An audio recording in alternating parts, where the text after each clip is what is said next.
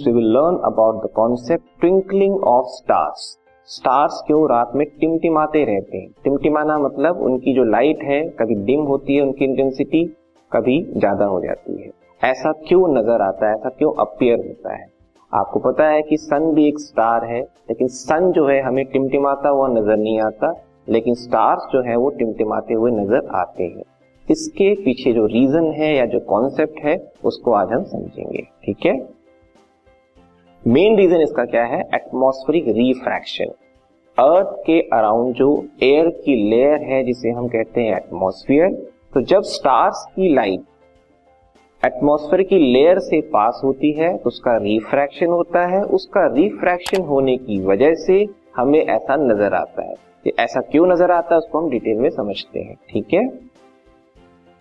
तो twinkling of star is due to atmospheric refraction of light coming from the star तो mainly अगर बोला जाए तो एटमॉस्फेरिक रिफ्रैक्शन की वजह से लाइट के एटमॉस्फेरिक रिफ्रैक्शन की वजह से जो स्टार्स है, वो ट्विंकल करते हुए नज़र आते हैं। The light on entering the earth atmosphere undergoes refraction continuously before it reaches the earth atmosphere में भी कई एयर की लेयर्स हैं उनकी अलग अलग डेंसिटीज हैं।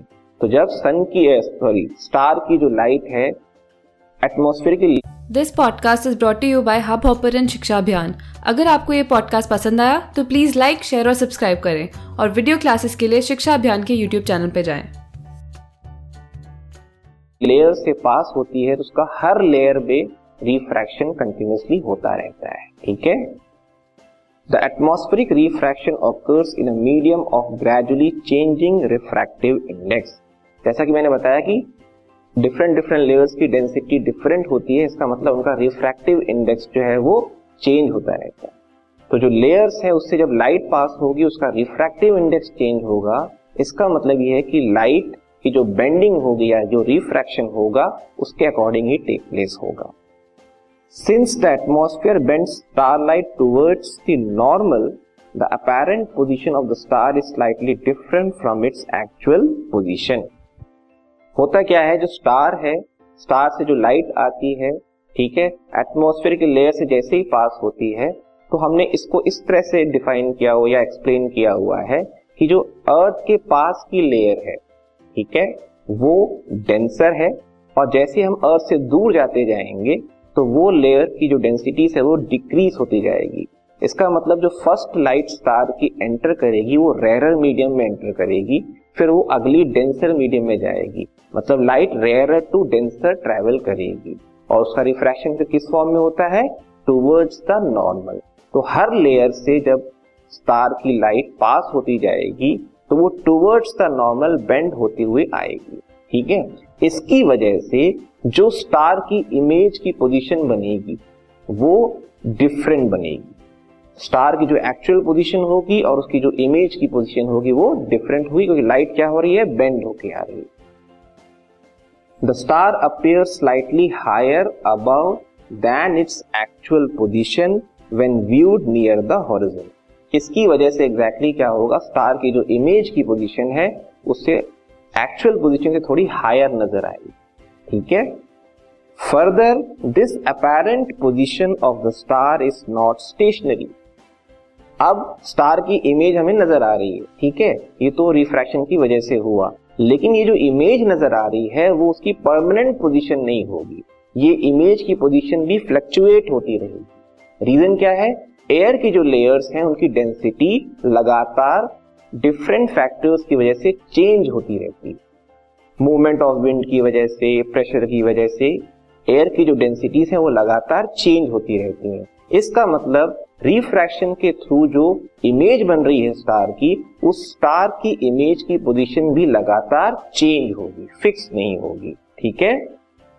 So it keeps on changing slightly since the physical conditions of the earth atmosphere are not constant since the stars are very distant they approximate point size sources of light अब stars की जो position है अर्थ के comparison में, वो काफ़ी दूर है। तो स्टार्स काफ़ी बड़े होते हैं सन से भी बड़े स्टार्स होते हैं, ठीक है? लेकिन उनकी पोजीशन दूर होने की वजह से वो पॉइंट सोर्स की तरह नज़र आते हैं, ठीक है? As the path of rays of light coming from the star goes on veering slightly the apparent position of the star fluctuates and the amount of star light entering the eye flickers अब जो star है, उसकी image लगातार, उसकी position change हो रही है fluctuate हो रही है। इसकी वजह से क्या है? उससे जो आने वाली लाइट है, उसकी इंटेंसिटी भी कभी घटती या बढ़ती हुई नज़र आएगी। मतलब हमारी आँखों तक जो लाइट पहुंचेगी, वो कभी कम पहुंचेगी और कभी ज़्यादा पहुंचेगी। तो जब कम पहुंचेगी तो स्टार डिम नज़र आएगा, जब ज़्यादा पहुंचेगी तो स्टार ब्राइट नज़र आएगा। इसी इफ़ेक्ट को हम कहते हैं ट्विंकलिंग ठीक है? The star sometimes appears brighter and at the same and some other time fainter which is the twinkling effect कभी वो फेंटर नज़र आएगा, कभी ब्राइटर नज़र आएगा। इसको हम एनिमेशन के थ्रू देखते हैं कि किस तरह से ये होता है, ठीक है? तो सपोज़ करिए एक स्टार की हम पोजीशन ले रहे हैं, ठीक है? स्टार से आने वाली लाइट रे जब एटमॉस्फेयर से पास होगी तो देखिए इस तरह से बेंड होके आएगी। ठीक है? बेंड होने के आने की वजह से जो ऑब्जर्वर है, उसको स्टार की पोजीशन जो है थोड़ी डिफरेंट नज़र आएगी। मतलब ये स्टार की इमेज बन जाएगी।